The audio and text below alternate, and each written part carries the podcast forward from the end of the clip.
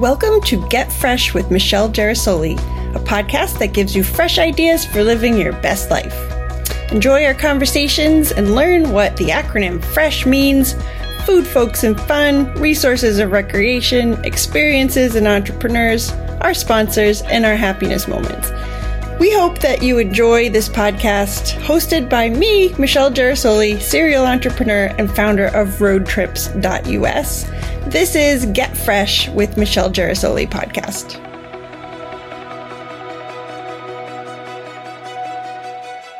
Hey guys, welcome to episode five. It's been great to hear how everyone is enjoying the podcast. Thanks so much for listening. And if you're just uh, tuning in for the first time, I'll tell you why I'm doing this. Fresh is my company name, and I enjoy talking about things that bring me joy and highlighting it, talking to friends about what brings them joy. And I hope it adds a little joy to your life as well. Really, I, I love connecting with people about this stuff. It makes life rich for me, and I hope you agree. So let's get into it. Our first episode, we talked about food and charcuterie boards, and I've talked to people about their favorite foods. It's the fall at the time that I'm recording this, so I am going to talk about fall things. The fall means apples here in New England, and I have enjoyed many sunny afternoons with my kids picking apples. We have some great orchards around here. I just love getting into the basket of apples when we get home and crunching through some juicy ones, making an applesauce maybe, or an apple pie or apple muffins. Today I made Morning Glory muffins, which had apples, shredded carrots, pecans, really, really delicious. I used Ina Garten's The Barefoot Contessa. I used her recipe. If you Google it, it was really moist and I think it's healthy you know, muffins you don't tend to think of as a go-to healthy food, but it had so many nutritious ingredients. It has to be healthy. So, Morning Glory muffins. And also, I made a different applesauce recipe this year. My friend Katie was going to pick apples and she texted me a picture of what she called her grandmother's famous applesauce. So I texted her back, what makes it famous? And she, she told an ingredient that really makes sense, but it, I had never used it in applesauce. Put vanilla in it, right? It just made it such a rich, different flavor than, you know, usually it's apples, sugar, maybe lemon juice, some cinnamon, and you just let it all stew down in some water and then mush it all up. But the vanilla really added a depth of flavor that was unexpected. so thanks, Katie, and your grandmother for that tip. Okay, our next category is recreation, and a recreational activity that I have been very much enjoying for the last week or so is the Calm app to guide some meditations. I've been meditating on one in particular. It's called the Seven Days of Gratitude, and it's by Tamara Levitt. I hope I said that right. It's about I don't know, 15, 10 or 15 minutes. And I've been using it to start the day. I took a trip business trip and I had some time to, you know, kind of wake up in a different way than I do at home. And I said, I'm going to start the day with gratitude, which is easy to do. I've had a gratitude journal. I write things from time to time when I'm feeling really grateful for something. But this really deepened the feeling of gratitude for so many things that I just take for granted. It, you know, bodily functions, um, not, you know, just the, all of your five senses. Some people don't have sight or they can't hear or they, you know, COVID took away our sense of smell and taste in many cases. So you're just really grateful for those things when you don't take them for granted.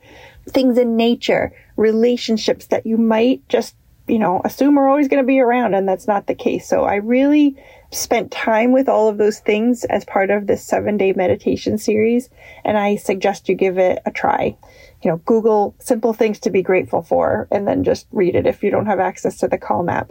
But I promise you, your life will be richer for it. It was really nice. now, listen, I have had a long and sordid history with meditation. I didn't do it growing up. You know, I grew up in a faith that was really about praying and not so much meditating. So it was like a conversation with God, not like downtime, time for stillness, time for presence. So I I spent probably in the last I don't know 15 years or so since I took a class on yoga and meditation and, you know, just trying to expand my self care practices, meditation was really challenging for me. I was a nonstop, high energy, high achieving, always busy. Like meditation was the opposite of all that, in my opinion. And I would attempt it and be annoyed with the distractions at first or eventually I learned like when I did it, I fell asleep. If I actually stopped for five minutes, then I would just completely fall asleep. and so that was not really meditating, but it did help me get, get back to sleep in the middle of the night when I couldn't. So it's really just being present to your breath, being calm, being in the moment, not letting thoughts distract you. And then I found the Calm app with a series of free and paid meditations, and it's it's really very pleasant. So I, I encourage you to check that out. That is my recreation for this episode. Next, experiences. One of my favorite parts of this podcast series is hearing about experiences. And recently I, I went on a business trip to Las Vegas. I was there in December for a wedding and, you know, we saw a few of the sites, but it was really about being at the wedding with our friends. So this one, I had some, I had a conference and I did the, um, IMEX America conference, which was all travel and meeting event planners. It was a great experience. But the town of Las Vegas, the city itself is such a spectacle of a town. I have friends who love it. I gotta say, I do not love it. I'm a nature girl and it's hard to find nature other than palm trees in that town, but I wanted to find something good about that experience to share with you. And a couple of things. I was able to revel in the fakeness of it all, right? I was in the Uber, I'm driving to the hotel and I'm snapping pictures and sending it back to my family uh, back at home. I'm like, look guys, fake New York City. There's a fake Statue of Liberty and a fake Big Apple. It's like they wanted to recreate the New York experience in the desert of Nevada that's Las Vegas. Like then you go up the street, it's like, oh look, a fake pyramid, and there's a fake sphinx and fake hieroglyphics. It's like really the whole the whole town's charm is the fantasy of it all. It's a place to to marvel at the spectacle and the the hugeness of this entire recreational city built in the middle of the desert.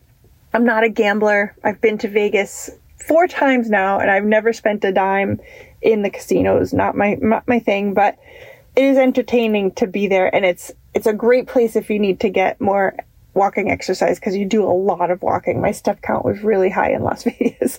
But I'll tell you, it wasn't until the morning that I left that I found the experience that I wanted to share with you guys today. And that is, it happened the day I was leaving. I left the hotel really early got back to the airport, got to my gate before 5 a.m. None of the coffee shops were open. I'm a big coffee girl to get going in the morning. And I, I got to the gate and there was uh, a table with fruit and coffee and two people wearing these enormous Uncle Sam costume hats, like tall Abraham Lincoln style hats that were red, white, and blue. And I was like, oh, what is going on here? and then I look at the gate where the the flight attend, you know, where they check you in to go to the flight, and there was a color guard. So I'm like, there's some military ceremony happening here. And then I looked at the people sitting around at the gate, and many of them were wearing red caps. It was a veterans unit from the state of Nevada, and this was their flight of honor. And if you've ever seen or participated in this, it's a really beautiful military experience that honors the the service of their veterans by flying them to Washington D.C. I believe they go and they see the monuments and they have you know time to be together as veterans and this particular group there were 25 of them 12 of the veterans were in wheelchairs and at first I, I had that like oh this is going to take forever the flight's not going to go what is what is this about but then as I started to understand what was happening more it was really really really special. There were men who had served in three wars the Korean War, the Vietnam War, and as far back as World War II. One of the men, it was his 97th birthday. And he was a veteran of World War II. God bless him. Imagine at 97 hopping on a flight from Nevada to Baltimore to go explore Washington, D.C. But this is really, it was beautiful. And they made it fun. Each um, veteran, if they needed help, had someone a volunteer to help them. They all had, you know, these red hats and they gave them a military honor welcome when they boarded the flight and when they arrived when we when we landed in Baltimore there was a water cannon all of a sudden it's a beautiful sunny day and there's water running down my window and they had sh- they had shot a cannon filled with water at the plane when it arrived so really neat really special and they were just all um, you could tell how much they were enjoying the experience of being honored for their service so thank you the state of Nevada veterans for your service to our country. And um, that's our experience for today. Okay, next up is our sponsor. Our sponsor today is the Marketing Camp, themarketingcamp.com if you want to look it up. After a career in marketing, I am honored to be part of a group of creative marketing professionals who put on an annual conference for small businesses called the Marketing Camp it's pretty unique in that the theme is summer camp for adults. So it's a very playful way to enjoy some professional development. We get everybody out of the office. Everybody meets new people who are also learning to grow their business. And most importantly, they're able to, in a very short day and a half, brush up on trends in marketing from the people who are really the best in the region. I've worked for over 20 years, 25 years in the field of digital marketing and these these guys are all the best. We just booked the venue. It's going to be March 19th, 2023 at the Nylo Hotel in Warwick, Rhode Island, which is the Providence metro area. And fun fact, the place where we're having it this year, we, have done it in two rustic camp-like locations, but this is the first urban location. And it is the place where Fruit of the Loom began. That's right. Fruit of the Loom had Rhode Island beginnings, according to Wikipedia and the people who run the hotel. and the origin of the Fruit of the Loom company dates back to 1851 when the te- a textile mill owner and his brother owned this, uh, produced like muslin, the fabric. And a friend of one of the owners had a daughter who was an artist and she painted images of apples and applied them to the bolts of cloth, and those were the ones that proved to be the most popular. So the mill owner adopted this as the perfect symbol for when he did a rebrand, which again is a marketing story, right? Perfect.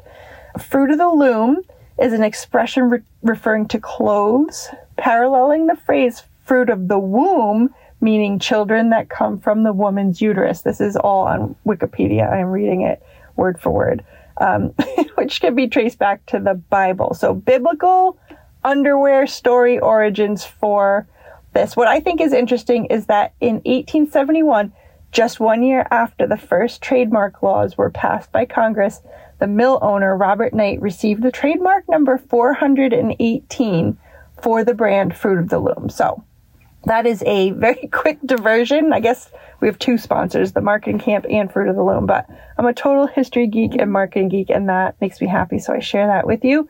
So once again, our sponsor is the Marketing Camp, and you can find more information for this event that's coming soon on the website, themarketingcamp.com.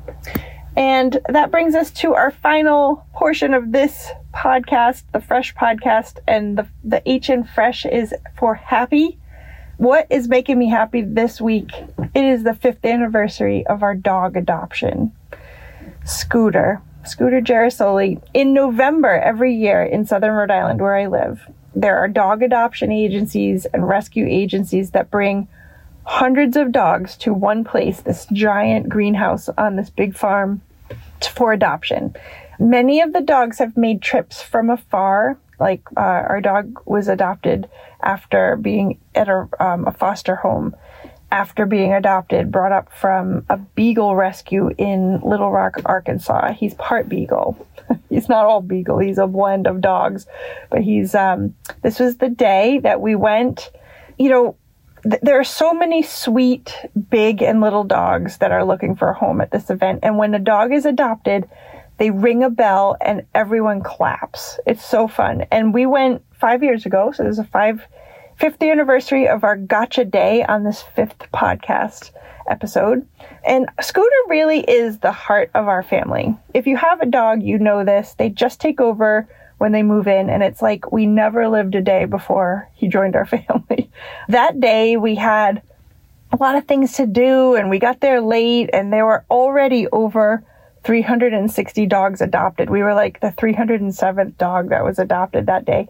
My husband, um, who is kind of resistant to the concept of having a dog for the first 20 years of our marriage, I would say, like it was important to me to have a dog while our kids were still home so that they could, you know, learn what it was like to have a dog. We were cat people. But he, my husband saw this one medium sized dog. He looked like a young, like black lab puppy the woman from the rescue was holding him and his little face just looked so sweet. And we ended up taking him home that day. And after they rang our adoption bell, they took our family, the whole family, and our new seven month old puppy whose name was Scooter Pie because he was from the South. and I placed that picture in a photo frame that was shaped in the letters J O Y adopting a rescue animal truly is joy. They they are so grateful. Speaking of gratitude, they just seem to know that you've given them a good life and they appreciate it. So that is my happiness moment. And I'd love to hear from you and put photos on the Fresh Rebellion blog of rescued dogs that you you have in your family and stories of how much joy they bring you. So send them to me at freshgetaways at gmail.com. So that's our episode for today. Thanks for joining us. Next week we have Marita Fairfield, who's a dear friend of mine from Mid Coast, Maine, and we spent some time together up in uh, New Hampshire during foliage season. So we'll talk a little bit about that on our next episode. So bye for now. So that's it. Hope you enjoyed the Get Fresh podcast. If you liked it, you can find us on Apple, Spotify, or anywhere you get your podcasts. And please find us online at freshrebellion.com. You can get our links to social media there. Join our Facebook group, Fresh from Rhode Island. And find me on Instagram, Sassy Michelle G, and Twitter, Sassy Michelle. Talk to you soon. Bye for now.